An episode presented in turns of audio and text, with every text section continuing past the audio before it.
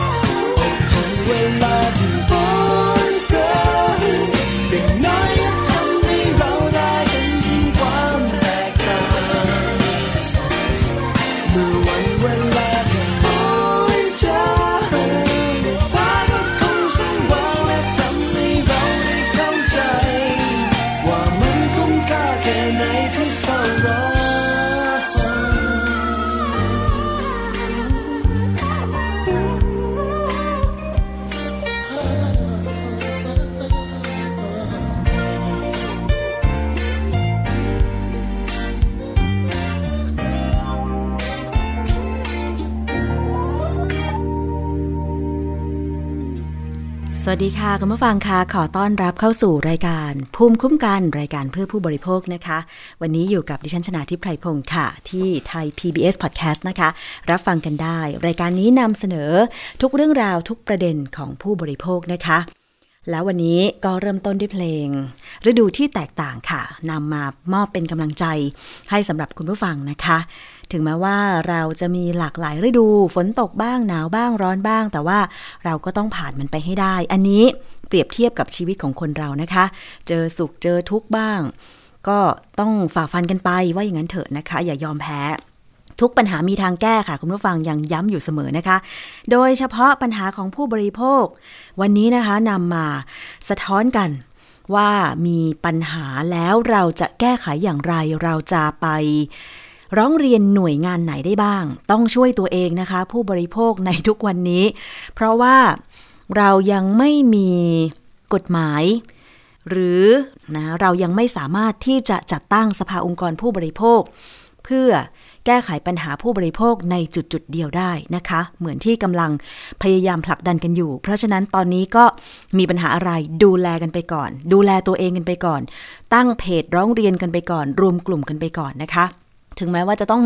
เดินทางไปร้องเรียนหลายหน่วยงาน ไม่ต่ำกว่า 5 หน่วยงานก็ต้องทำเพราะว่าต้องรักษาสิทธิ์นะคะ กับเงินที่เราเสียไปจากการซื้อสินค้าหรือซื้อบริการเนี่ยนะคะ ก็ต้องเรียกร้องสิทธิ์กันอย่างเต็มที่ เช่น กรณีของกลุ่มผู้เสียหายจากการจองบุฟเฟ่สายการบิน 2,999 บาท บินกี่เที่ยวก็ได้ ภายในกำหนดระยะเวลาเท่านั้นเท่านี้ นะคะ จากคำโฆษณาเชิญชวนสวยหรูทำให้มีผู้บริโภคหลายคนหลงเชื่อ หลงเชื่อถึงกระทั่งไปจองนะคะ แล้วพอวันเดินทางจริงกลับไม่สามารถเดินทางได้ มาฟังเรื่องราววันนี้ แล้วคุณผู้ฟังก็จะต้องฉุกคิดค่ะว่าควรจะจองดีหรือไม่จองดีสำหรับบุฟเฟ่สายการบินนะคะ หลายคนคงเห็นโฆษณาแล้วล่ะ สายการบินหนึ่งสีแดง นะคะอันนี้มันเป็นข่าวเราต้องขอย้ำว่าที่เรานำเสนอเนี่ย มันเป็นข่าว มันเป็นเรื่องของผู้บริโภคที่ได้ร้องเรียนจริง เราไม่ได้มีเจตนาในการโจมตีสายการบิน หรือว่าผู้ประกอบการรายใดรายหนึ่งนะคะ คุณผู้ฟัง เมื่อมันเป็นความจริงเราจึงต้องนำเสนอออกสู่สังคมให้ได้รับทราบนะคะ การระบาดของโควิด -19 เนี่ยทำให้ธุรกิจสายการบินหยุดชะงักค่ะ เพราะว่าผู้คนทั่วโลกต้องหยุดเดินทาง ไม่สามารถเดินทางได้ เพื่อหยุดยั้งการระบาดของโควิด -19 ใช่ไหมคะทำให้หลายสายการบินขาดทุน บางสายการบินต้องเลิกจ้างพนักงานบางส่วน หรือบางสายการบินเลิกกิจการไปเลย เพราะว่าแบกรับต้นทุนไว้ไม่ไหว จะเลี้ยงพนักงานไว้ทั้งหมดก็ไม่ได้นะคะเลิกจ้างบางส่วนแล้วก็ยังไม่มีไรายได้เข้ามา แน่นอนขาดทุนนะคะ มีสายการบินที่ยังพอมีทุนอยู่บ้าง ก็มองหาโอกาสในการฟื้นตัวค่ะ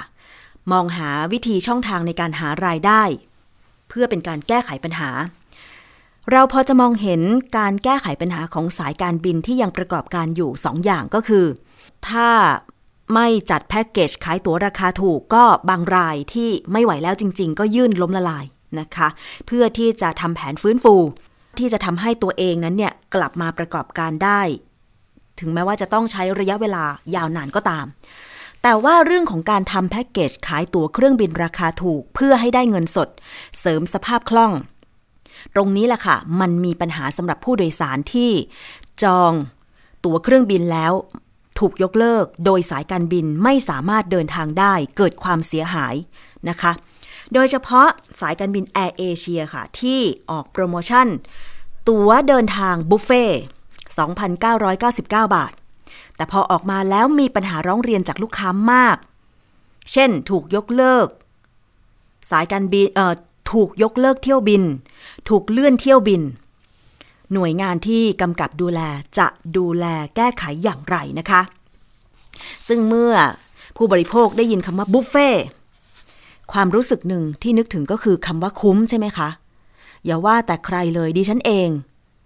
พอได้ยินร้านอาหารบอกว่าเป็นบุฟเฟ่เท่านั้นแหละ ความรู้สึกว่าผู้บริโภคจะได้เปรียบ มันเริ่มมาใช่ไหมคะ เพราะเรารู้สึกว่ามันคุ้มบุฟเฟ่คือไม่อั้นน่ะใช่ไหมคะ มีโปรโมชั่นตั๋วสายการบินบุฟเฟ่ตั๋วเครื่องบินบุฟเฟ่ของสายการบินแอร์เอเชีย ออกมาเมื่อปลายเดือนมิถุนายน 2563 ที่ผ่านมาค่ะ ก็เรียกเสียงฮือฮาได้มากพอสมควร แต่หลังจองตั๋วไปแล้วลูกค้าจำนวนไม่น้อยค่ะ กลับเจอปัญหาการเลื่อนและยกเลิกเที่ยวบิน กลายเป็นประเด็นร้อนบนโลกออนไลน์ ดิฉันเองได้สอบถามกับคนใกล้ตัว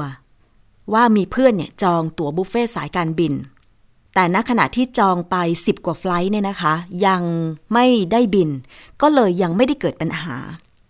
สอบถามว่าทำไมเพื่อนถึงจองบุฟเฟ่สายการบิน เขาบอกว่าเพื่อนของเขาต้องทำงานแบบเดินทาง เป็นประจำ ก็เลยจองและคุ้ม คือ ตอนซื้อ ตั๋ว แบบบุฟเฟ่และทำการจอง 10 กว่าไฟลท์เนี่ย สามารถจองได้ทั้ง 10 ไฟล์ไปกลับไปกลับนะคะ แต่ก็ถามว่าแล้วได้จองในวันเวลาไหนในการเดินทาง เขาก็บอกว่าในวันเวลาทำงานซึ่งไม่ใช่ลองวิกเอนหรือสุดสัปดาห์ ซึ่งตรงนี้จะเป็นเงื่อนไขหนึ่งของการจองตั๋วเครื่องบินอยู่แล้วนะคะ ถึงแม้ว่าจะไม่ใช่บุฟเฟ่ก็ตามเนี่ยนะคะ ก็ไม่ให้จองเดินทางในช่วงหยุดยาวแน่นอน เช่น สงกรานต์ปีใหม่ เข้าพรรษา หรือว่าวันสำคัญทางศาสนา วันหยุดนักขัตฤกษ์นี่ไม่สามารถจองเดินทางสำหรับตั๋วเครื่องบินโปรโมชั่นแน่นอน หรือตั๋วเครื่องบินปกติธรรมดาเนี่ยช่วงสุดสัปดาห์ก็มักจะขายราคาแพงเป็นพิเศษอยู่แล้วนะคะ ไม่ใช่ช่วงลดราคา เหมือนกับลูกค้าท่านนี้ค่ะ สมมุติชื่อว่าชื่อ คุณพอลก็แล้วกันนะคะ คุณพอลได้ตัดสินใจ ซื้อบุฟเฟ่ตั๋วเครื่องบินจากแอร์เอเชียไปฟังเหตุผลของเขาค่ะว่าทำไมถึงตัดสินใจซื้อบุฟเฟ่สายการบินนี้ค่ะ คือปกติโดยปกติแล้วคือเป็นลูกค้าของแอร์เอเชียคือมาก่อน แล้วก็เจอโปรโมชั่นบุฟเฟ่สองเก้าเก้านี้ก็รู้สึกว่าอืมมันคุ้มดีเราน่าจะน่าจะซื้อเพราะว่าแบบมันเป็นโอกาสเราที่จะได้เดินทางไปเที่ยวตามต่างจังหวัดอะไรอย่างเงี้ยครับค่ะก็เลยตัดสินใจซื้อเลยไม่ไม่ไม่ไม่ได้คิดว่าแบบมันจะมีปัญหาอะไรเกิดขึ้นเลยอะครับ ได้ดูเรียบร้อยแล้วว่ามีเงื่อนไขอะไรบ้างแบบต้องจองล่วงหน้า 21 วันในช่วงที่เป็น peak period ช่วงที่แบบมีการเยอะๆหรือว่าเป็นวันหยุดเนี่ยไม่สามารถจองได้อันนี้เราเราอ่านหมดเลยครับ แล้วก็ถ้าสมมติ เราไม่ไปสามครั้งเราจองแล้วแล้วไม่เดินทางสามครั้งแล้วก็จะถูกตัดสิทธิ์ในตัวบุฟเฟ่ต์นี้อืมที่อ่านอ่านมาหมดนะครับก็ใช่ศึกษาอย่างดีแล้วครับถึงตัดสินใจซื้อ อะขนาดคุณพอลนะคะ บอกว่าอ่านอย่างดีแล้วสำหรับข้อกำหนดและเงื่อนไขโปรโมชั่นบุฟเฟ่ตั๋วเครื่องบินแอร์เอเชียนะคะ ซึ่งดิฉันกำลังเปิดดูค่ะ หน้าเว็บไซต์ของ promotion.airasia.com เนี่ยนะคะ เขาก็จะมี ขั้นตอนการซื้อดีล ขั้นตอนการแลกเที่ยวบิน ข้อกำหนดและเงื่อนไขโปรโมชั่น ตั๋วบินบุฟเฟ่แอร์เอเชียนะคะ 1 Air Asia Unlimited Pass เป็นบริการสำหรับสมาชิก Big ในประเทศไทย ที่มีอายุไม่น้อยกว่า 12 ปี ณ วันเดินทาง และบุคคลที่จะทำการสำรองที่นั่งได้นั้น ต้องเป็นผู้โดยสารที่เป็นสมาชิก Big Air Asia Unlimited Pass แต่ละใบกำหนดผู้ใช้เพียงหนึ่งท่านสำหรับบัญชีสมาชิก Big เพียงหนึ่งบัญชีเท่านั้น เพื่อหลีกเลี่ยงข้อสงสัย เด็กที่มีอายุน้อยกว่า 12 ปีณวันเดินทาง ไม่ได้รับอนุญาตให้ใช้ Air Asia Unlimited Pass ได้ นี่แค่ ข้อกำหนดและเงื่อนไขโปรโมชั่นข้อหนึ่งเท่านั้นนะคะ ข้อ 2 ค่ะ Air Asia Unlimited Pass ไม่มีจำหน่ายให้กับตัวแทน จำหน่ายหรือกลุ่มอื่นๆ นอกเหนือจากผู้ที่เป็นสมาชิกบิ๊กในกรณีที่ตัวแทนจำหน่ายหรือกลุ่มอื่นๆ นอกเหนือจากสมาชิกบิ๊กได้ซื้อ Air Asia Unlimited Pass และดำเนินการสำรองที่นั่งโดยใช้ Air Asia Unlimited Pass สายการบินขอสงวนสิทธิ์ในการยกเลิกยึด Air Asia Unlimited Pass ดังกล่าว และเที่ยวบินที่ได้สำรองที่นั่งไว้โดยไม่รับผิดชอบต่อตัวแทนจำหน่าย บุคคลที่ 3 หรือผู้โดยสารที่ได้รับผลกระทบจากการกระทำดังกล่าว เห็นไหมคะ คุณผู้ฟังข้อความนี้หมายความว่าไปจองกับเอเจนซี่สายการบินไม่ได้ ก็จะไม่ได้โปรโมชั่นนี้นะคะ 3. Air Asia Unlimited Pass ไม่สามารถจำหน่ายแลกเปลี่ยน มอบหรือโอนให้กับบุคคลอื่นได้ หากมีการโอน Air Asia Unlimited Pass หรือสำรองที่นั่งโดยใช้ Air Asia Unlimited Pass ให้กับผู้อื่นนอกเหนือจากผู้ถือ บัตรนี้ ให้ถือว่า Air Asia Unlimited Pass ใบนั้นถูกยกเลิกโดยทันที ถ้าคุณยกเลิกการเดินทาง คุณไม่สามารถมอบให้เพื่อนไปได้ เปลี่ยนชื่อคนเดินทางก็ไม่ได้นะคะโปรโมชั่นนี้จะถูกยกเลิกโดยทันที อืม คุณผู้ฟัง อ่านแค่นี้ใช่ไหมก็ยังแบบมีข้อกำหนดเงื่อนไขเยอะแยะเลย แล้วช่วงเวลาการจำหน่ายและใช้งานนะคุณผู้ฟัง 1. ระยะเวลาจำหน่าย ตั๋ว 29 มิถุนายน 2563 10 นาฬิกาถึงวันที่ 5 กรกฎาคม 2563 เวลา 23 นาฬิกา 59 นาที ต้องจอง ต้องซื้อตั๋ว ตามระยะเวลานี้เท่านั้นนะคะระยะเวลาแรกเที่ยวบิน 29 มิถุนายน 2563 ถึง 26 พฤศจิกายน 2563 ระยะเวลาเดินทาง 20 กรกฎาคม 2563 ถึง 17 ธันวาคม 2563 Air Asia Unlimited Pass จำกัดจำนวนการจำหน่ายไว้ที่ 100,000 ใบ โดยสงวนสิทธิ์ตามลำดับผู้ซื้อที่ชำระเงินครบถ้วนและสมบูรณ์ก่อน ไม่ใช่ว่า คุณไปซื้อตั๋วช่วง 29 มิถุนา 10 โมง ถึง 5 กรกฎาตอน 5 ทุ่ม 59 นาที แล้วคุณจะสามารถซื้อได้นะ เพราะในช่วงเวลาการจำหน่ายข้อกำหนดเงื่อนไขข้อที่ 4 บอกว่าจำหน่ายตั๋วแค่ 1 0 0 0 0แสนใบ และต้องให้ผู้ที่จ่ายเงินก่อน เท่านั้นถึงจะมีสิทธิ์ เพราะฉะนั้นคุณไม่สามารถทราบได้ว่า ก่อนถึงวันที่ 5 กรกฎาคมที่ผ่านมานะ เขาจำหน่ายตั๋ว บุฟเฟ่ไปแล้วกี่ใบ คุณผู้ฟังนะ ยกตัวอย่าง เฉพาะบางส่วนที่เป็นข้อกำหนดและเงื่อนไข ของตั๋วเดินทางบุฟเฟ่แอร์เอเชีย 2,999 บาทนะคะ ทีนี้มาฟังคุณพอลกันต่อว่า ได้ตัดสินใจซื้อบุฟเฟ่สายการบินแอร์เอเชียไปละ แล้วถูกยกเลิกด้วยเหตุผลอะไรไปฟังคุณพอลอีกครั้งหนึ่งค่ะ ก็คือเมื่อซื้อแล้วก็คือถูกยกเลิกอะครับคือเป็น เป็นเที่ยวบินแรกที่เราจองเข้าไปเลย แล้วก็ถูกยกเลิก ก็คือได้ทราบว่าคือยกเลิกมันมี SMS ส่งเข้ามาในมือถือนะครับ ว่าเที่ยวบินนี้ถูกยกเลิกเนื่องจากเหตุผลเรื่องความกังวลของปัญหาสุขภาพในเรื่องโควิดคือเขาส่งมาอย่างเงี้ยครับส่งเป็น SMS มาประมาณนี้ เราก็ตกใจเออทำไมโควิด มันยังไม่จบอีกเหรอทำไมถึงทำไมถึงส่งเที่ยวบินเฮ้ยยกเลิกเที่ยวบินเนี้ยแต่ว่าให้ผลว่ามันเป็นปัญหาเกี่ยวกับการระบาดของโรคโควิด คือเขาให้เหตุผลที่แบบ คือเรางงอะครับคือโควิดเขาจบแล้วรัฐบาลเขาเปิดให้แบบสายการบินบินเที่ยวภายในประเทศได้แล้วแต่ทำไมคุณมาแจ้งว่ายกเลิกด้วยเหตุผลของโรคโควิด อันนี้เราก็รู้สึกว่าเออมันตกใจทำไมทำไมถึงจองไปแล้วมันโดนยกเลิกอย่างเงี้ยการยกเลิกเขาแจ้งมาล่วงหน้ากี่วันนะคะโอ้โหล่วงหน้าก็ก็เป็นเดือนอยู่อะครับ แต่ว่าเราก็จองที่พักจองอะไรไว้หมดแล้ว เราก็ต้องคือเราก็ต้องไปไปติดต่อโรงแรมไปจองคือตอนเนี้ย คือไอ้ที่เราจะถึงอันเนี้ยที่เราถูกยกเลิกไปเราไปจองนกแอร์แทนคือ คือเราก็ใช้สิทธิ์ของแอร์เอเชียไม่ได้เราก็ต้องไปใช้ของสายการบินอื่นนะครับ ของผมนี่คือจองไปทั้งหมดที่จองไปทั้งหมดสามครั้งนะครับ จองไปสามครั้ง แล้วก็ถูกถูกยกเลิกหนึ่งครั้ง แล้วก็ถูกเลื่อนเที่ยวบินอีกหนึ่งครั้ง แล้วก็อีกครั้งหนึ่งคือยังไม่แน่ใจว่าเขาจะทำอะไร เพราะว่ามันเป็นเที่ยวบินของเดือนกันยา ซึ่งตารางการบินมันยังไม่ออกมาคือมันยังไม่แน่นอนอาจจะโดนเลื่อนหรือยกเลิกอีกคือเราก็ไม่ทราบครับตอนนี้ค่ะก็คือไม่สบายใจเลย แล้วก็ คือตอนนี้ที่ซื้อบุฟเฟ่สองเก้าเก้าของแอร์เอเชียไปเนี่ยคือใช้สิทธิ์ไปจริงๆแค่สามครั้งแล้วก็ไม่กล้าที่จะแบบไปใช้สิทธิ์ในตรงเนี้ยต่อใช่เพราะว่าเราไม่มั่นใจเลยว่ามันจะใช้ได้ได้ไหมเดี๋ยวโดนยกเลิกโดนเลื่อนอะไรอีกมันเสียเวลาครับแล้วถ้าเกิดว่าเราโดนโดนไปสามครั้งนี่เขาจะตัดสิทธิ์เราเลยไหมคะไอ้ตัวนี้ไม่ไม่ครับเห็นทางแอร์เอเชียเขาแจ้งทางทางเพจของทางเฟซบุ๊กของเขาว่าเขาบอกว่าถ้าสมมติเป็นปัญหาเกี่ยวกับการยกเลิกเที่ยวบิน หรือว่าการเลื่อนเวลาเดินทางจะไม่เกี่ยวกับเราใช่ไหมใช่ใช่เป็นฝั่งเขามันอืมเขาเขาจะไม่นับตรงนี้ อ่าถูกยกเลิกด้วยเหตุผลว่า เพราะว่ามีการระบาดของโควิด -19 ทำให้คุณพอลนั้นแปลกใจนะคะว่า ก็โควิด -19 มันหยุดระบาดในประเทศไทยไปแล้ว เดินทางในประเทศได้ ตอนนี้หลายสายการบินก็กลับมาให้บริการกันแล้วทำไม ซื้อตั๋วตามโปรโมชั่นบุฟเฟ่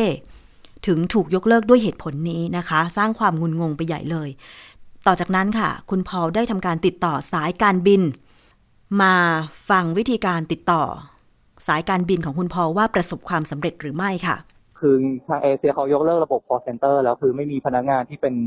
ที่เป็นมนุษย์นะครับคอยแก้ปัญหาให้ลูกค้า คือต้องใช้วิธีการคุยผ่านทางช่องทางแชทนะครับ ที่เขาเรียกกันว่าเอออีว่าครับคือคือมันไม่สะดวกคุยคือมันติดต่อยากมากคือรอคิวนานมากอะครับ ประมาณ20-30นาที ซึ่งเราก็รอไม่ไหว เราก็เลยตัดสินใจไปที่เคาน์เตอร์จำหน่ายตั๋วที่สนามบินดอนเมืองอะครับ คือคราวนี้เราไปที่เคาน์เตอร์จำหน่ายตั๋วแล้วพนักงานที่อยู่ตรงนั้นอะเขาไม่สามารถแก้ไขอะไรให้เราได้เลย เขาบอกว่าให้ต้องให้เราอะคุยผ่านทางแชทที่เป็นหุ่นยนต์นะครับ ทางเป็นแชทของที่เขาเรียกว่าอีว่าครับคุยตรงนั้นแทนหรือไม่ก็ส่งอีเมลมา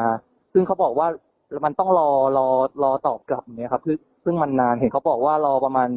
อย่างน้อยสามถึงห้าวันทำการอะไรเงี้ยซึ่งเรามันมันรอไม่ได้ครับ เพราะว่า มันไม่สะดวกที่จะรอคือคือเข้าใจไหมครับ ถูกยกเลิกแล้วผู้โดยสารก็อยากอยากที่จะแบบแต่ไม่อยาต้อกงทราบก็ปัญปัญหาหาให้ต้องแก้ปัญหาตรงนั้นแบบโดยเร็วที่สุดใช่ไม่ใช่ให้เราต้องมารออะไรอย่างเงี้ยครับ มันคือเรารอไม่ไหวเราก็เลยต้องไปจองสายการบินอื่น แทน เพราะว่าเราไม่แน่ใจว่ายกเลิกไปแล้วอะเขาจะแก้ให้เรามาบินในวันที่เราต้องการเดินทางนั้นได้หรือเปล่า ซึ่งซึ่งเราก็คือไม่ตอนนั้นมันว่างเปล่าคือไม่รู้อะไรเลยอะครับ เราก็เลยคิดง่าย ๆ ว่าตัดสินใจอะไป นกแอร์ขอยกเลิกไปเลย แล้วก็ไปไปซื้อของนกแอร์แทนอย่างนี้เลยอะครับ ค่ะค่ะ ค่ะ ก็จองไป แล้วก็ถูกยกเลิกแบบนี้ ติดต่อ call center ก็ให้คุยกับหุ่นยนต์ ให้คุยกับระบบตอบรับอัตโนมัติแบบนี้ ก็ไม่ได้คำตอบนะคะว่าจะแก้ปัญหาให้สำหรับผู้โดยสารอย่างไร จึงเดินทางไปที่เคาน์เตอร์ของสายการบินที่สนามบินลงทุนไป แต่พนักงานก็ไม่สามารถตอบคำถามหรือแก้ไขปัญหาให้ได้ เคว้งคว้างเลยทีนี้ เพราะฉะนั้นค่ะ ทางคุณพอลจึงได้ตั้งเพจ ขึ้นมารวบรวมกลุ่มผู้เสียหายจากการซื้อตั๋วเครื่องบินแบบบุฟเฟ่ปรากฏไปเจอปัญหาของผู้โดยสารคนอื่น ในลักษณะต่างๆกันนะคะ ไปฟังว่าจากการตั้งเพจรวมกลุ่มผู้เสียหายจากการซื้อบุฟเฟ่สายการบินมีปัญหาอะไรบ้างค่ะ ก็จนปัญหาที่ที่เจอในในกลุ่มก็ค่อนข้างเยอะค่อนข้างหลากหลายครับ ทั้งทั้งในการ ยกเลิกการเลื่อนเวลาเดินทาง แล้วก็ปัญหาการจองการใช้สิทธิ์ S299 เนี้ยไม่สามารถใช้ใช้ไอ้โปรโมชั่นตรงนี้ได้อะไรอย่างเงี้ยครับเป็นปัญหาในเรื่องของระบบของทางเอเชียเขาด้วยครับ ที่มันไม่สามารถแบบตอบสนองกับลูกค้าได้อะไรเงี้ยอืมคือมันค่อนข้างค่อนข้างยากครับถ้าสมมติแบบเป็นผู้ใหญ่หรือเป็นผู้สูงอายุที่แบบไม่ค่อยชำนาญเรื่องเกี่ยวกับการใช้คอมพิวเตอร์อย่างเงี้ยมันก็จะค่อนข้างลำบากไปเลยครับค่ะใช่ครับอันนี้ก็คือค่อนข้างเป็นปัญหาแต่ถ้าสมมติแบบเป็นผมอย่างนี้ก็ก็ยังพอ เข้าใจพอที่แบบจะช่วยเหลือตัวเองแบบแชทหรือว่าอีเมลไปได้อะไรอย่างเงี้ยครับนอกจากตั้งเพจกลุ่มผู้เสียหายจากการซื้อตั๋วเครื่องบินแบบบุฟเฟ่ต์ขึ้นมาแล้วนะคะ ก็ยังรวมกลุ่มกันค่ะ ไปร้องเรียน เพื่อให้ได้รับการแก้ไขปัญหานะคะ จากการซื้อบุฟเฟ่ต์สายการบินแบบนี้ คุณพอลและเพื่อนๆเนี่ยไปร้องเรียนที่ไหนบ้างมาฟังกันค่ะ ตอนนี้คือคือตอนตั้งกลุ่มใหม่ ๆ ก็คือเราได้ไปที่ ไปร้องที่คณะกรรมการคุ้มครองผู้บริโภคครับ ไม่ใช่เอ่อขอโทษทีครับเป็นคณะกรรมาธิการคุ้มครองผู้บริโภคอะครับ ที่รัฐสภาเลยเป็นอ๋อค่ะเป็นยังไงคะใช่ใช่ก็ก็ได้เข้าไปคุยกับ ตอนนั้นประธานคือเออเป็นเป็นสสที่ชื่อท่านมานะโลหาวานิชนะครับเป็นประธานคณะกรรมาธิการคุ้มครองผู้บริโภคของเออฝ่ายของทางสภาผู้แทนราษฎรนะครับ คือเป็นค่ะช่วยเหมือนเขาเขาช่วยไก่เกลี่ยแล้วก็เรียกทางตัวแทนของทางเอเชีย แล้วก็ การบินพลเรือนแห่งประเทศไทย แล้วก็ทางสคบอย่างเงี้ยเข้ามาคุยมาเหมือนแบบมามาช่วยเราอะไรอย่างเงี้ยครับก็คือวันนั้นก็ได้เจอของได้คุยกับทางแอร์เอเชียด้วยทางที่เขาเป็นผู้จัดการฝ่ายการตลาด โดยตรงที่เขาดูแลเรื่องโปรโมชั่นบุฟเฟ่ต์2,999 บาทนะครับพูดคุยก็คือก็มีผู้ร้องผู้ร้องผู้ร้องเป็นฝั่งผู้ร้องจะมีทั้งหมด 5 คนเราเป็นหนึ่งในนั้นนะครับที่ที่ได้เข้าร่วมประชุม ก็มีปัญหาค่อนข้างหลากหลายก็เหมือนก็คือปัญหาก็เหมือนที่ในกลุ่มที่ลงลงไว้เลยครับทั้งทั้งยกเลิกเที่ยวบิน แล้วก็ทั้งใช้ส่วนไอใช้ไอตัวใช้สิทธิ์บุฟเฟ่ต์ตรงนี้ไม่ได้ก็คือแบบมันต้องให้ใส่โค้ดอะไรอย่างเงี้ยแล้วก็โค้ดมันไม่สามารถใช้ได้ครับ แล้วก็โดนเลื่อนเวลาอะไรประมาณเนี้ยครับแอร์เอเชียเขาว่ายังไงเขาก็บอกว่าเขาจะไปปรับปรุงระบบให้มันตอบสนองความต้องการลูกค้าให้ได้มากขึ้น แล้วก็ส่วนเรื่องการเลื่อนเที่ยวบินหรือการยกเลิกอันเนี้ยเหมือนประมาณเขาว่าเขาไม่ได้ให้คำตอบตรงนี้ครับเขาจะไป เปลี่ยนประเด็นไปประมาณเขาจะแก้ไขจะทำระบบให้ดีอะไรขึ้นเงี้ยให้มันดีขึ้นกว่าใช่ประมาณนั้นมากกว่าใช่ครับ เหมือนล่าสุดที่เขามีเออเป็นแถลงแบบเป็นหนังสือขอโทษออกมาทางทางเฟซบุ๊กของทางเอเชียเลยก็มันไม่ค่อยตรง ไม่ค่อยตรงจุดเท่าไหร่ค่ะใช่เขายังตอบเรื่องการยกยกเลิกหรือว่าการเลื่อนเวลา อันนี้ไม่ได้ว่าทำไมถึงมันยกเลิกแล้วก็เลื่อนเยอะ เยอะจนแบบผิดปกติอะครับ อืมค่ะใช่คือคือตรงนี้เขาเขายัง เขายังไม่ไม่ได้ตอบตรงนี้ แต่เขาเขาไปตอบในส่วนของในเรื่องการ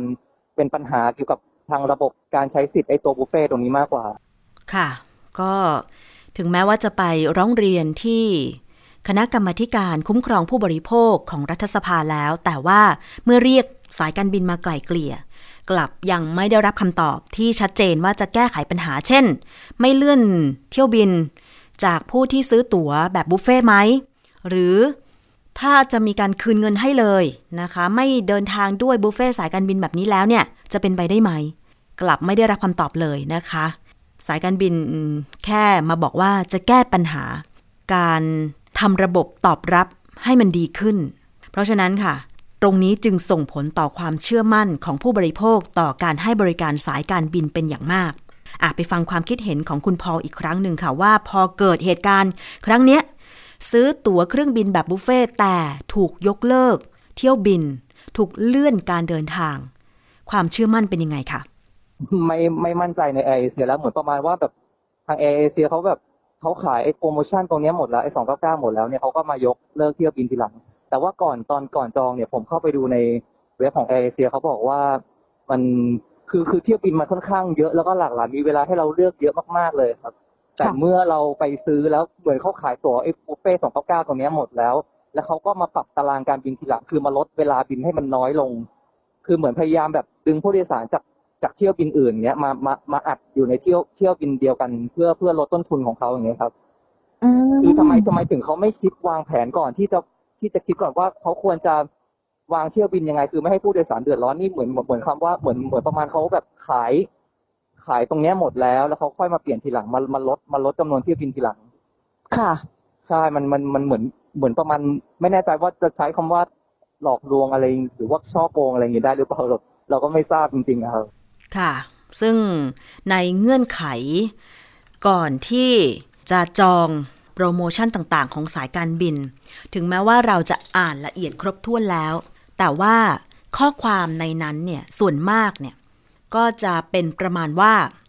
สายการบินขอสงวนสิทธิ์นะคะคำว่าสงวนสิทธิ์คือ ผู้ประกอบการสามารถที่จะเปลี่ยนแปลงอะไรก็ได้ คุณผู้ฟัง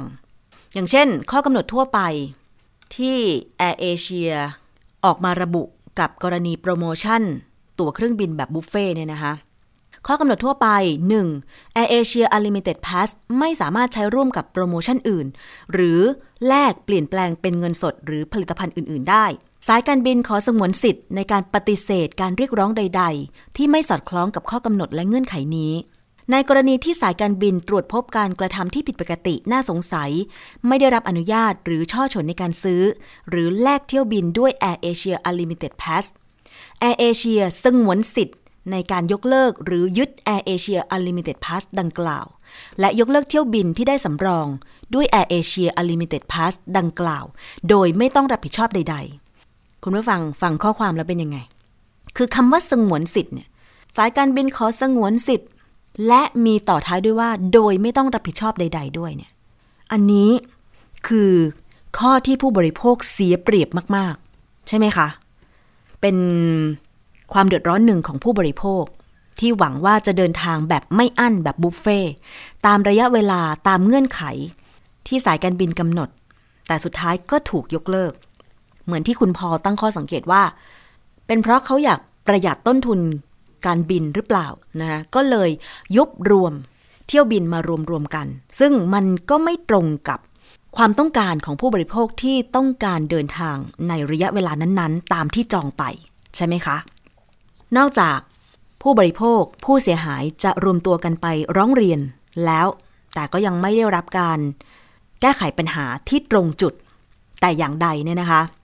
ปัญหาที่เกิดขึ้นเนี่ยนำไปสู่การประชุมของคณะอนุกรรมการศึกษากลั่นกรอง เรื่องร้องเรียนและสภาพปัญหาการคุ้มครองผู้บริโภคค่ะ ที่บอกว่ามีผู้เข้าร่วมประชุม ทั้งผู้เสียหายสายการบินไทยแอร์เอเชีย สำนักงานการบินพลเรือนแห่งประเทศไทย และสำนักงานคณะกรรมการคุ้มครองผู้บริโภค ที่ประชุมได้ขอให้แอร์เอเชียเนี่ยกลับไปปรับปรุงระบบจองตัว๋ว เร่งแก้ปัญหาการยกเลิกเที่ยวบินให้น้อยลง และเพิ่มเติมระบบ call center ที่มีคนมานั่งตอบคำถามผู้บริโภคจริง ๆซึ่งทางตัวแทนแอร์เอเชียก็ชี้แจงว่า ยินดีให้ความร่วมมือกับการแก้ไขปัญหานี้ ส่วนตัวเครื่องบินบุฟเฟ่ที่ขายได้อยู่ที่ราวๆ 86,000 ใบ มูลค่าประมาณ 260 ล้านบาท ตอนนี้มีผู้ไปแลกสิทธิ์แล้วมากกว่าร้อยละ 70 แล้วในเพจ Facebook ของ Air Asia ก็ได้ชี้แจง การใช้บริการตั๋วบุฟเฟ่และรวบรวมคำถามจากผู้ใช้บริการ เช่น สายการบินตั้งใจยกเลิกเที่ยวบินของผู้ที่ซื้อตั๋วบุฟเฟ่ใช่ไหม ซึ่งไทยแอร์เอเชียก็แจ้งว่า ไม่มีเจตนาอย่างนั้น ปัจจุบันมีผู้เดินทางด้วยตั๋วบุฟเฟ่จริง แต่หากลูกค้าโดนเลื่อนหรือยกเลิกเที่ยวบิน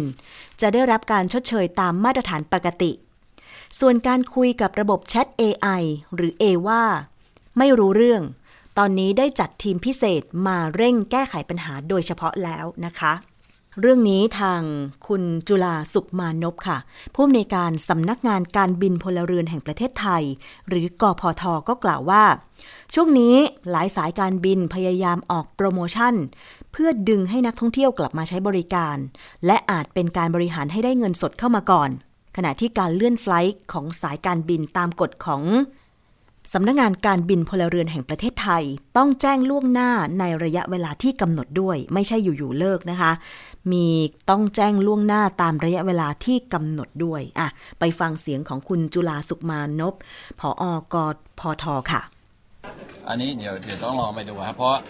เพราะเอ่อจะต้องไปดูว่าเพราะในในการจัดการเครื่องร้องเรียนผมต้องได้จัดเป็นทางการอยู่ก่อนนะครับแต่ปัจจุบันนี้ยังไม่ยังยังไม่ยังไม่ได้รับ เห็นว่ามีมีประเด็นไหนยังไงบ้าง แต่ได้ข่าวจากจากทางสื่อมวลชนเฉยๆแต่โดยพื้นพื้นฐานเนี่ยพอมีมาปุ๊บชัดเจนในลักษณะที่มีหลักฐานว่ามีการซื้ออะไรไปแล้วเนี่ยเราก็จะเรียกมาชี้แจงนะครับแล้วเราก็จะเข้ามาดูเพราะเรื่องนี้มันจะเป็นประเด็นซึ่งซึ่งอาจจะเป็นการบริหารเอาให้เขาอาจจะให้ได้เงินสดเข้ามาก่อนอย่างเงี้ยลักษณะไป ต้องรอรอฟังจากทั้งสองฝ่าย คิดว่าก็น่าจะได้ข้อมูลพอสมควร แล้วก็ต้องติดตาม นะคะในสิ่งที่ขอให้ทางผู้ประกอบการแอร์เอเชียเนี่ยแก้ไขปัญหา ไม่ให้มีการยกเลิกเที่ยวบิน เลื่อนเที่ยวบินสำหรับผู้ที่ซื้อตั๋วเครื่องบินจากแพ็กเกจโปรโมชั่นบุฟเฟ่ตรงนี้ เราเข้าใจแหละว่าธุรกิจสายการบินตอนนี้ต้องการเงินสดเข้าไปหมุนมากๆ แต่ว่าการออกแพ็กเกจใด ๆ ก็ตาม ไม่เป็นไปตามเงื่อนไขหรือมีข้อสงวนสิทธิ์เยอะเหลือเกิน จนผู้บริโภคงงและตามไม่ทัน หลงเชื่อไปซื้อ ในราคาที่หวังว่าจะคุ้มค่าเนี่ยนะคะ มันก็เดี๋ยวมาดูกันว่า ถ้าแก้ไขปัญหาไม่ได้เนี่ย จะสามารถที่จะดำเนินการอย่างอื่นได้ไหม เช่น การไปแจ้งขอให้ ดำเนินการทางกฎหมายอะไรอย่างเงี้ยนะคะ เดี๋ยวเราต้องรอฟังอีกครั้งหนึ่งก็แล้วกันค่ะ ก็เป็นสายการบินที่ให้บริการในประเทศไทย เป็นสายการบินของไทยใช่ไหมคะในด้านสายการบินนกสกูตค่ะ คุณผู้ฟัง ที่ได้จดทะเบียนเลิกบริษัท กับกรมพัฒนาธุรกิจการค้ากระทรวงพาณิชย์ไปเมื่อวันที่ 29 กรกฎาคม 2563 ส่งผลให้ผู้โดยสารมีความกังวลว่า อาจจะไม่ได้ค่าตั๋วโดยสารคืน คุณจุลาสุขมานพก็กล่าวว่าสายการบินได้เตรียมคืนเงิน ให้แก่ผู้โดยสาร ซึ่งที่ผ่านมามีข่าวว่า บริษัทร่วมทุนจากประเทศสิงคโปร์ช่วยครึ่งหนึ่งของราคา และที่เหลือสายการบินนกสกูตจะเป็นผู้ดำเนินการต่อ ปัจจุบันนะคะ สายการบินนกสกูตได้แต่งตั้งผู้ชำระบัญชี ในการชำระสะสางการงานที่คงค้าง โดยผู้ชำระบัญชีจะดำเนินการภายในกรอบระยะเวลาที่กฎหมายกำหนดนะคะอะอันนี้ก็คือเป็นปัญหาสายการบิน หลังการระบาดของโควิด -19 ภาพรวมธุรกิจสายการบินตอนนี้อยู่ในอาการโคม่าค่ะ ต้องพยายามหาเงินมาไว้ในมือให้มากที่สุด แต่ถ้าไม่ไหว ก็ต้องเลิกกิจการ เข้าแถวยื่นฟื้นฟูกิจการนะคะ ล่าสุดนกแอร์ก็ได้ตัดสินใจยื่นสารล้มละลาย ตามรอยการบินไทยไปแล้ว จากปัญหาภาระหนี้ขาดทุนต่อเนื่อง แต่ก็ยังยืนยันว่าจะทำการบินปกตินะคะ ส่วนปีนี้กระทรวงคมนาคมคาดว่าจะมีเที่ยวบินเพียง 550,000 เที่ยวบินเท่านั้น ต่างจากปีที่แล้วที่มีมากกว่า 1 ล้านเที่ยวบิน เป็นปัญหาโคม่าจริง ๆ ผู้บริโภคเองก็โคม่านะคะ การซื้อแพ็กเกจการส่งเสริมการขายของสายการบินเนี่ย ต้องจ่ายเงินล่วงหน้า จะเห็นได้ว่าข้อกำหนดหนึ่งของสายการบินก็คือ จะให้ตั๋วกับผู้ที่จ่ายเงินก่อน ใครที่จองไปยังไม่ได้โอนตังไป คุณไม่ได้ตั๋วแน่นอนนะคะ คุณผู้ฟัง เพราะฉะนั้นเมื่อจ่ายเงินไปผู้บริโภคก็อยากจะเดินทางได้จริงๆล่ะค่ะ ไม่อยากถูกยกเลิกเพราะว่า การเดินทางมันมีกำหนดการของมันฉช่ไหมคะ อย่างบางคนไปเที่ยวเนี่ย อย่างที่คุณพอบอกว่า จองตั๋วเครื่องบิน พร้อมกับจองที่พักปลายทางไว้แล้วอะ่ะ จะเลื่อนการเดินทางได้อย่างไร มันไม่สามารถเลื่อนได้นะคะ ซึ่งจริง ๆ แล้วทางมูลนิธิเพื่อผู้บริโภคเองเคยออกมาให้รายละเอียดเกี่ยวกับเรื่องของปัญหา การจองตั๋วเครื่องบินแบบบุฟเฟ่ต์แบบนี้มาแล้วนะคะ เพียงแต่ว่าครั้งเนี้ย มันมีผู้บริโภคตัวจริงเสียงจริงที่ไปยื่นข้อร้องเรียนกับกรรมธิการคุ้มครองผู้บริโภคจริง ๆ ออกมาให้ข้อมูลมีการรวมเพจกัน มีการรวมกลุ่มกันตั้งเพจ ผู้เสียหายขึ้นมา เพราะฉะนั้นต้องแก้ไขปัญหาค่ะคุณผู้ฟัง แล้วก่อนที่จะจองตั๋วเครื่องบินต่างๆ ดูเงื่อนไขให้ดีนะคะ อย่างเนี้ยดิฉันก็เปิดเพจของ Air Asia ขึ้นมานะ คุณผู้ฟังตอนเนี้ยเขามีการออกโปรโมชั่นอีกแล้ว ลดทันที 20%ลดทุกที่นั่ง ทุกเที่ยวบินในประเทศ จองคลิกเลยนะคะจองด่วน 3 สิงหาคมถึง 9 สิงหาคม เดินทาง 17 สิงหาคมถึง 6 ธันวาคม 2563 เนี่ยคุณผู้ฟัง ก่อนจองนะ อย่าเห็นว่าเขาลดถึง 20%ทุกเที่ยวการเดินทาง คุณต้องไปดูเงื่อนไขด้วย เนี่ยเขาบอกว่าเงื่อนไขของเขาก็คือ ยกเว้นช่วง เดินทางวันหยุดยาว วันหยุดนักขัตฤกษ์ลดเฉพาะราคาบัตรโดยสาร ไม่รวมค่าบริการเสริมและค่าธรรมเนียมต่างๆ ราคาถูกสุดเมื่อจองผ่าน airasia.com และ mobile app เพียงสมัครสมาชิก BIG ลดเพิ่ม 40 บาท เป็นไปตามข้อกำหนดและเงื่อนไขของบริษัทคำว่าเป็นไปตามข้อกำหนดและเงื่อนไขบริษัทนี่แหละน่ากลัวที่สุดนะคะอันเนี้ยอ่านข้อมูลให้ฟังนะ ไม่ได้ เป็นการจะไปว่าหรืออะไรต่างๆ เพียงแต่ว่าอยากให้คุณผู้ฟังผู้บริโภคตั้งข้อสังเกตเท่านั้นเองนะคะ แต่ถ้าคุณตกลงใจแล้วสอบถามรายละเอียดเงื่อนไขต่างๆ คุณพอใจแล้ว คุณจองได้ ในประเด็นนี้เราจะติดตามกันต่อว่าจะแก้ไขปัญหาต่อไปอย่างไรนะคะ ซึ่งตรงนี้ค่ะ มันก็สอดคล้องกับเรื่องของการแก้ไขปัญหาที่ล่าช้าใช่ไหมคะ เรื่องของการจัดตั้งสภาองค์กรผู้บริโภคเนี่ยที่เกิดล่าช้าทำให้ไม่สามารถรวมศูนย์การแก้ไขปัญหาของผู้บริโภคได้ทำให้ผู้บริโภคก็มีแต่เสียประโยชน์ คือตรงนี้เป็นข้อความข้อมูลนะคะในนิตยสารฉลาดซื้อเขียนโดยคุณโสพลหนูรัตทนายความเนี่ยบอกว่า อย่างปัญหาสายการบินที่พบในช่วงโควิดระบาดเนี่ยมีการประกาศระงับบริการ และแจ้งข้อเสนอให้ผู้บริโภคเลือก ไม่ว่าจะเป็นเลื่อนเดินทาง หรือเก็บเครดิตวงเงินไว้เพื่อใช้ในภายหลัง ซึ่งต่างๆเหล่านี้ ซึ่งต่างๆ เหล่านี้ล้วนมีเงื่อนไขนะคะ แล้วก็ทำให้ประเด็นคุ้มครองผู้บริโภคเนี่ยยังล่าช้ากันไปอยู่ เพราะว่าไม่มีหน่วยงานใดหน่วยงานหนึ่งที่สามารถแก้ไขปัญหาณจุดจุดเดียว นอกจากผู้บริโภคต้อง ไปร้องเรียนที่สคบแล้ว บางท่านอย่างที่คุณพอลเนี่ย เดินทางไปร้องเรียนถึงรัฐสภา คณะกรรมาการคุ้มครองผู้บริโภคเลย แล้วยังต้องไปร่วมประชุมเพื่อไกล่เกลี่ยอีกอะไรอย่างเงี้ย มันหลายขั้นตอนมาก กว่าจะเรียกร้องความยุติธรรมของผู้บริโภคได้นะคะ เพราะฉะนั้นติดตามกันต่อไปค่ะ และก็ขอให้ ผู้บริโภคดูดีๆ ก่อนตัดสินใจเลือกซื้อสินค้าหรือเลือกใช้บริการนะคะเอาละค่ะ ช่วงนี้ไปติดตามช่วงคิดก่อนเชื่อกับดรแก้วกังสดานนภัย นักพิษวิทยาค่ะ วันนี้ดิฉันคุยกับอาจารย์แก้วในเรื่องของการกินกระหล่ำปลีดิบและถั่วงอกดิบ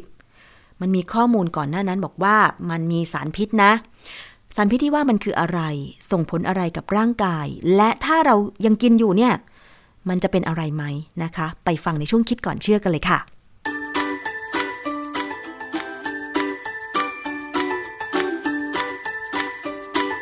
ช่วงคิดก่อนเชื่อ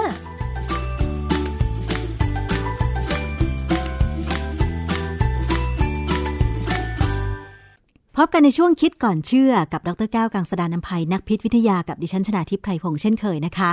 พูดถึงเรื่องของผักกันบ้างค่ะคุณผู้ฟัง รู้จักกระหล่ำปลีและก็ถั่วงอกใช่ไหมคะ เราชอบกินกระหล่ำปลีและถั่วงอกทั้งดิบและก็สุกค่ะ แต่ทีนี้เรามักจะกินดิบมากกว่า เพราะว่ามันให้ความสดรสชาติอร่อย เคี้ยวก็กรุบกรุบใช่ไหมคะ โดยเฉพาะกระหล่ำปลีหรือถั่วงอกที่เอากินแกล้มกับกับข้าวอย่างอื่นใช่ไหมคะ แต่ทีนี้มีหนังสือเล่มหนึ่งค่ะ ชื่อว่าอาหารอันตรายจานต่างๆ ที่คนไทยไม่ควรกินนะคะ ซึ่งดูเหมือนว่าเรื่องที่นำเสนอนี้เป็นเรื่องที่ดี แต่บางข้อมูลนั้นดูเหมือนว่าจะกำกวม เพราะฉะนั้นเราจะไปดูกันเกี่ยวกับเรื่องของการกินกระหล่ำปลีดิบ แล้วก็ถั่วงอกดิบว่ามันมีสารพิษจริงหรือไม่ อาจารย์แก้วคะเรื่องนี้เป็นยังไงคะครับ อันนี้เราต้องแยกเป็นสองเรื่องเลยนะของกระหล่ำปลีดิบอันหนึ่งกับถั่วงอกดิบอีกจานหนึ่งนะค่ะ คือจริงๆแล้วเนี่ยหนังสือเนี่ยเขาพูดไม่ถึงกับผิดแต่มันไม่ครบนะฮะเพราะว่าเอางี้เราพูดถึงกระหล่ำปลีดิบก่อนเออกระหล่ำปลีดิบเนี่ย มันมีข้อมูลมานานแล้วตั้งแต่ผมเด็กๆเลยนะว่า ในบางท้องที่เนี่ย ถ้าใครกินกระหล่ำปลีดิบมาก ๆ เนี่ย จะเป็นหอยพ่อกอ่า ดิฉันก็เคยได้ยินนะซึ่งซึ่งเขามักจะพูดถึงคนอุตรดิตถ์เมืองรับแลอืมนะว่าคนรับแลเนี่ยหอยพ่อกค่ะสวยค่ะนะฮะแต่ความจริงมันไม่ใช่สวยหรือไม่สวยหรอกมันเป็นเพราะว่าเอ่ออุตรดิตถ์เนี่ยห่างทะเลใช่ไหมฮะหรือว่าทางภาคเหนือเนี่ยห่างทะเลอาหาร ทะเลอาหารที่มีไอโอดีน มักจะมีน้อย ใช่นะฮะไปไม่ถึงเวลาที่กินก็สัตว์น้ำก็กินสัตว์น้ำที่เป็นน้ำจืดค่ะนะฮะคือไอโอดีนเนี่ยจะอยู่ในทะเล ดังนั้นเนี่ยถ้าคนที่ไหนก็ตามไม่ว่าจะเป็นเหนือเป็นอีสานหรือแม้กระทั่งภาคกลางก็ตามเนี่ย ถ้ากินกระหล่ำปลีดิบโดยที่เป็นคนไม่ชอบกินอาหารทะเลเหมือนผมเนี่ย ผมก็ไม่ค่อยชอบกินอาหารทะเลเนี่ย ก็จะมีโอกาสมีอาการคอหอยพ่อกนะแต่ว่า ถ้ามีความรู้หน่อย เราก็จะเรียกไปกินกุ้งแห้ง กินน้ำปลาหรือว่าอาจจะกินเกลือไอโอดีนโอกาสที่จะเป็นคอหอยพ่อกก็จะจะน้อยลงอะค่ะผมผมก็ไม่เป็นนะเออคันนี้อีกอันอีกตัวอย่างที่ชัดเจนคือในแอฟริกาก็เหมือนกัน ก็มีชนเผ่าหลายชนเผ่าที่มีอาการขอให้พ่อกพอเป็นมากๆเขาก็เลยมองว่า เออ มันก็ดูสวยดีเลยกลายเป็น อะไรนะวัฒนธรรมของเขาที่ว่าผู้หญิงถ้าจะให้สวยต้องขอหอยพ่อกอืมค่ะ มันก็เป็นการปลอบใจตัวเองอะผมว่านะทีนี้กระบวนการที่ว่าทำไมการกินกระหล่ำปลีดิบแล้วทำให้ของพ่อเนี่ยก็เพราะว่าในกระหล่ำปลีดิบเนี่ย มันจะมีสารพิษที่เราเรียกว่ากอยโตรเจนข้ออื่น เวลาเราพูดถึงกระหล่ำปลีเนี่ยต้องพ่วงพืชในตระกูลกะหล่ำเข้าไปด้วยไม่ว่าจะเป็นคะน้าค่ะ ไม่ว่าจะเป็นดอกกะหล่ำไม่ว่าจะเป็นหัว turnip อะไรก็ตามเนี่ย คือพืชพวกนี้เนี่ย จะสังเกตได้ว่าเป็นตระกูลกะหล่ำหรือไม่เนี่ย ถ้าเราฉีกใบบดดมดูเนี่ย มันจะมีกลิ่นฉุนค่ะๆของสารกลุ่มหนึ่งที่เป็นพวกซัลเฟอร์ นะเออสังเกตดู เพราะฉะนั้นเนี่ย คนคนโบราณคนจีนโบราณเนี่ยเขาเคยบอกว่าอย่ากินคะน้าดิบเด็ดขาด ค่ะคือเขาไม่ได้รู้กระหล่ำปลีเท่าไหร่หรอกแต่ว่าเขาบอกว่าอย่ากินคะน้าดิบเด็ดขาดเพราะว่าสมัยโบราณเขาคงมีคนกินคะน้าดิบแล้วมีปัญหาสุขภาพไม่ดีอืนะมทีนี้บ้านเราตอนนี้เรามีอะไรเขาเรียกอะไรนะคะน้าดิบเอาไปทำทั้งเมี่ยงคเป็นเมี่ยงำแล้วก็เมี่ยงคณะเป็นยำเป็นหมูมะนาว อะไรแบบเนี้ยคือมันเป็นคะน้าดิบมันก็เป็นพืชตระกูลกระหล่ำซึ่งก็มีสารพวกคอยโตรเจนเหมือนกันค่ะสารคอยโตรเจนเนี่ย เวลามันออกฤทธิ์เนี่ย มันจะไปทำให้กระบวนการสร้างไทรอยด์ฮอร์โมนของร่างกายเราเนี่ย ไม่สำเร็จ อืมคือต่อมไทรอยด์เนี่ยมันอยู่ที่คอเนี่ยนะค่ะมันจะสร้างโปรตีนออกมา ซึ่งเป็นองค์ประกอบของไทรอยด์ฮอร์โมน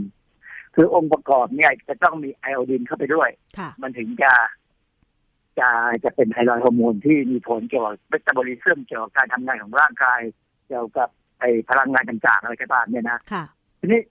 สารพวก goitrogen เนี่ยไปขัดขวางเพราะฉะนั้นพอไปขัดขวางเนี่ยไทรอยด์ฮอร์โมนในร่างกายเรา มันก็ไม่ไม่มีอะเพราะว่ามันไม่สำเร็จมันค่ะสร้างไม่ไม่เสร็จ ก็ต่ำลงไปเรื่อยๆพอต่ำลงสิ่งที่เกิดคือร่างกายจะพยายามฟ้องว่าต่อมไทรอยด์ไม่ยอมสร้างค่ะฮอร์โมนตัวนี้ ก็เลยจะไปกระตุ้นให้ต่อมที่สมองเรา มีต่อมตัวหนึ่งที่ pituitary ก็จะสร้างฮอร์โมนที่จะ ที่เราเรียกว่า thyroid stimulating hormone คือจะไปกระตุ้นให้ต่อมไทรอยด์เนี่ยพยายามสร้างไทรอยด์ฮอร์โมนให้ได้ค่ะกระตุ้นมากๆ เนื้อเยื่อมันก็ขยายตัวใหญ่ขึ้นใหญ่ขึ้น แล้วก็กลายเป็นคอพอกพอกอืมอ่าเพราะฉะนั้นเนี่ย อันนี้เป็นสาเหตุ แต่ว่าไอ้โอกาสที่จะเป็นคอหอยพอกเนี่ย มันจะต้องประเภทที่ว่าอยู่ในพื้นที่ที่ไม่มีอาหารทะเลเลย ไม่มีเกลือแอลดินเลย ไม่มีน้ำปลาที่มาจากปลาทะเลเลยค่ะนะฮะ ดังนั้นเนี่ยทางกรมอนามัยเนี่ย โดยจริงๆแล้วโดยพักประเทศถึงประเทศเนี่ยนะท่านเป็นผู้ที่รณรงค์เรื่องการ กินเกลือไอโอดีนนะให้ให้สำหรับคนไทยทั้งประเทศค่ะซึ่งมีอยู่พักหนึ่งเนี่ยไออาการของคอยพ่อกในบ้านเราหายไปเลยนะใช่แต่แล้วสุดท้ายสุดท้ายเนี่ยครั้งหนึ่งมันก็กลับมาอีกกลับมาเพราะความ เอ่อเหมือนกับเหมือนเหมือนกับจะไม่ใช้คำว่ากาดตกก็ได้นะกาดตกเรื่องเกลือแอลดีนคือไม่ได้ใช้คอยพ่อกลับมาค่ะก็ต้องมีการรณรงค์ใหม่ ให้ใช้เกลือแอลดีนนะฮะบทความวิชาการเนี่ยก็พอมีบ้างพอสมควรนะ ผมไปเจอบทความหนึ่งชื่อ concentration of iocyanate and goitrin in human plasma precursor concentration in brassica vegetable and associated potential risk of hypothyroidism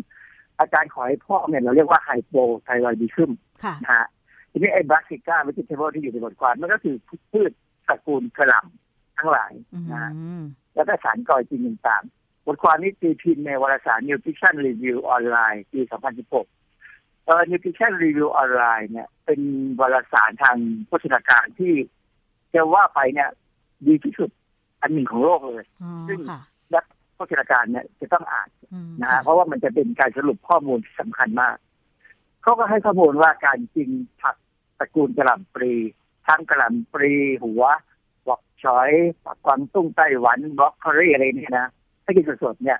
ก็จะมีสารพวกคอยตินเข้าไปอยู่ในร่างกาย ก็มีผลกับของพ่อเนี่ยนะฮะค่ะเอ่อมีข้อมูลอันหนึ่งเขาบอกว่า มีคนรัสเซียเนี่ย กินรัสเซียนหรือไซบีเรียนเคล เคลก็คือพวกตระกูลกระหล่ำคือคือพวกคณะซึ่งเป็นตระกูลกระหล่ำปีเหมือนกันนะคือกินคณะรัสเซียเนี่ย ประมาณประมาณเอ่อหนึ่งกิโลกรัมต่อวันค่ะก็จะทำให้เกิดปัญหาไทรอยด์ฮอร์โมนเลยอืมเพราะฉะนั้นเนี่ย เราต้องกินกระหล่ำปลีเยอะนะฮะแล้วก็ขาดไทโอดีนเยอะมันถึงจะก่อให้เกิดปัญหา แต่ถ้าเรากินไม่ถึงจะมากนะกินพอประมาณกินแบบกับข้าว มีกระหล่ำปลีอยู่ในจานกับข้าวเป็นกระหล่ำปลีผัดหรือเป็นแกล้มอะไรก็ตามเนี่ยแล้วขอให้กินอาหารที่เป็นมีมีไอโอดีนบ้างเนี่ยนะเราก็ไม่ต้องเสี่ยงมากค่ะไม่ต้องกังวลถึงถึงเรื่องพวกนี้เท่าไหร่ค่ะ อาจารย์สารพิษปนเปื้อนที่มีชื่อว่ากอยโตรเจนเนี่ยค่ะ มันมีอยู่ในกระหล่ำปลีดิบอย่างเดียวเหรอคะ ถ้าเราเอาไปทำให้สุกมันจะยังมีอยู่ไหมคะพวกตระกูลกระหล่ำเนี่ยจะมีกอยโตรเจน ซึ่งความความร้อนสามารถทำลายได้อืมลวกค่ะปลาอะไรอย่างเงี้ยนะซึ่ง จะกินกระหล่ำปลีลวกกับไก่ย่างไหมกินนะผมก็อาจารย์คงไม่อร่อยนะค่ะ ส่วนมากคือถ้าที่บ้านเนี่ยกระหล่ำปลีดิบจะกินแบบว่าเอาซอยเอาหั่นใส่กับพวกขนมจีนอย่างนี้มากกว่า แต่ว่าถ้าเอาจิ้มน้ำพริกเนี่ยก็จะลวกหรือนึ่งค่ะอาจารย์ แล้วก็ใช้ผัดใส่ไข่ใส่หมูสับอะไรอย่างเงี้ยค่ะซึ่งความจริงแล้วเนี่ย การกินกระหล่ำปลีเนี่ยถึงดิบไม่ได้เนี่ยนะเวลาเราซอยมันเนี่ย มันจะทำให้เราได้สารที่ต้านมะเร็งได้อ๋อค่ะนะเพราะฉะนั้นการกินกระหล่ำปลีซอยเนี่ยเป็นประโยชน์มากค่ะไม่ได้ไปกังวลเรื่องไอ้กอยโตรเจนเท่าไหร่หรอกขอให้กินอาหารที่มีไอโอดีนทีนี้มาดูอีกตัวหนึงก็คือถั่วงอกดิบค่ะถั่วงอกดิบเนี่ยมีสารพิษตามธรรมชาติ เรียกว่า phytate phytate phytate เนี่ยเป็นสารพิษที่สามารถจับพวกแร่ธาตุต่างๆ ในอาหารได้ เช่นสังกะสีเช่นพวกเอ่อ แคลเซียมอะไรพวกนี้จับได้นะฮะฟอสฟอรัสอะไรพวกนี้จับได้หมดเอ่อทีนี้ก็ไปเช่นมันเกิดความชื่อ effect of processing on phytic acid and polyphenol content of cowpea อยู่ในวารสาร Plant Food for Human Nutrition ปี2003ที่บทความเนี่ยเขาพูดถึงการ process การการใช้กระบวนการปรุงอาหาร ในการทำลายสารพวกไฟเตสค่ะซึ่งไฟเตสเนี่ยถ้ามันเป็นที่ของเกลือ ถ้า อีกรูปหนึ่งก็คือไฟติกแอซิดคือกรดไฟติกนะฮะคือการทำลายของเขาเนี่ยเขาหมายถึงการต้มนี่แหละค่ะแต่ความจริงไม่ใช่ต้มอย่างเดียวนะถั่วงอกนี่ผัดเอาไปดองกระหล่ำปลีก็เหมือนกันถ้าเอาไปดอง ก็จะทำลายสารที่จะเหมือนกันอ๋อเพราะฉะนั้นเนี่ยกระบวนการปรุงอาหารต่างๆ ที่ใช้ความร้อนหรือการใช้การดองเนี่ย จะทำลายสารพิษที่อยู่ในกระหล่ำปลีหรืออยู่ในถั่วงอกได้ค่ะเพราะฉะนั้นเราก็จะได้กินผัก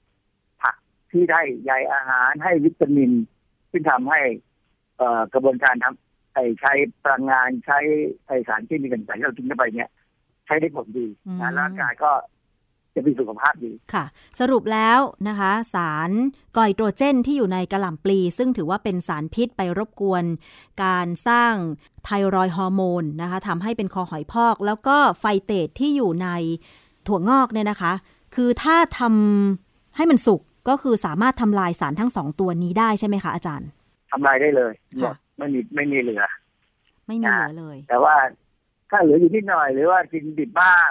หมันมนุษย์มันก็ต้องการความอร่อยบ้างนะที่บางกรณีเช่นผัดไทยเนี่ยค่ะถ้าใส่ถั่วงอกสิบลงไปด้วยมันอร่อยอะใช่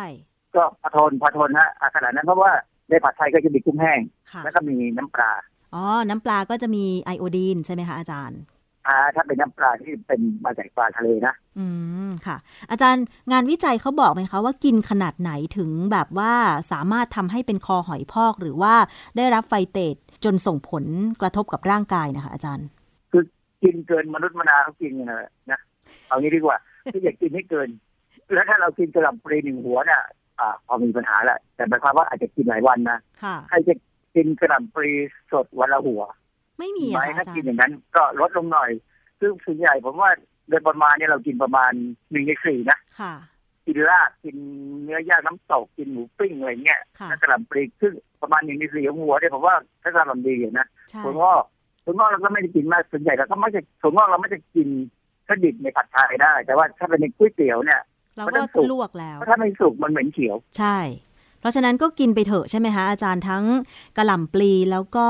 ถั่วงอกถึงแม้ว่าจะกินดิบ แต่ว่าเราไม่ได้กินในปริมาณที่แบบมากเกินไปใช่ไหมคะกินแบบที่พ่อแม่บรรพบุรุษเรากินมาเนี่ยแหละ เพราะว่ามันเป็นการพิสูจน์มาแล้วว่ามันไม่มีปัญหามากนะแต่ที่มีปัญหาที่อยู่ที่เราเห็นปรากฏเนี่ยเป็นเพราะว่าเขาอยู่ในถิ่นที่สมมติกระหล่ำปลีเนี่ยอยู่ในถิ่นที่ขาดอาหารทะเล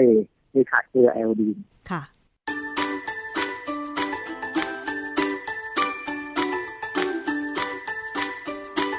ช่วง คิดก่อนเชื่อ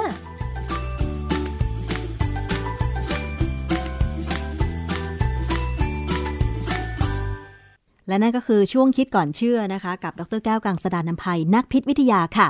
เพราะฉะนั้นกินกระหล่ำปลีดิบ ถั่วงอกดิบได้นะคะ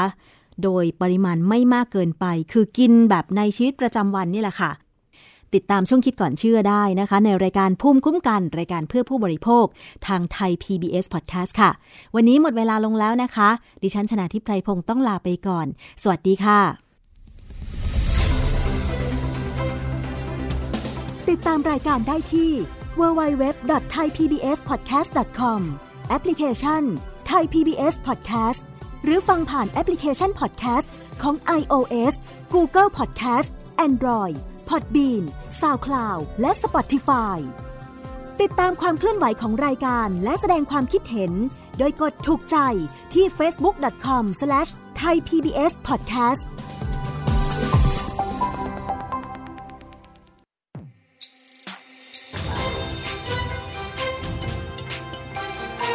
คุณกำลังรับฟังไทย PBS ดิจิทัล Radio ฟังทางเว็บไซต์ www.thaipbsradio.com ฟังทางโทรศัพท์มือถือ ดาวน์โหลดแอปพลิเคชันไทย PBS Radio ติดตามข่าวสารความเคลื่อนไหว กดไลค์ที่ Facebook ไทย PBS Radio Fan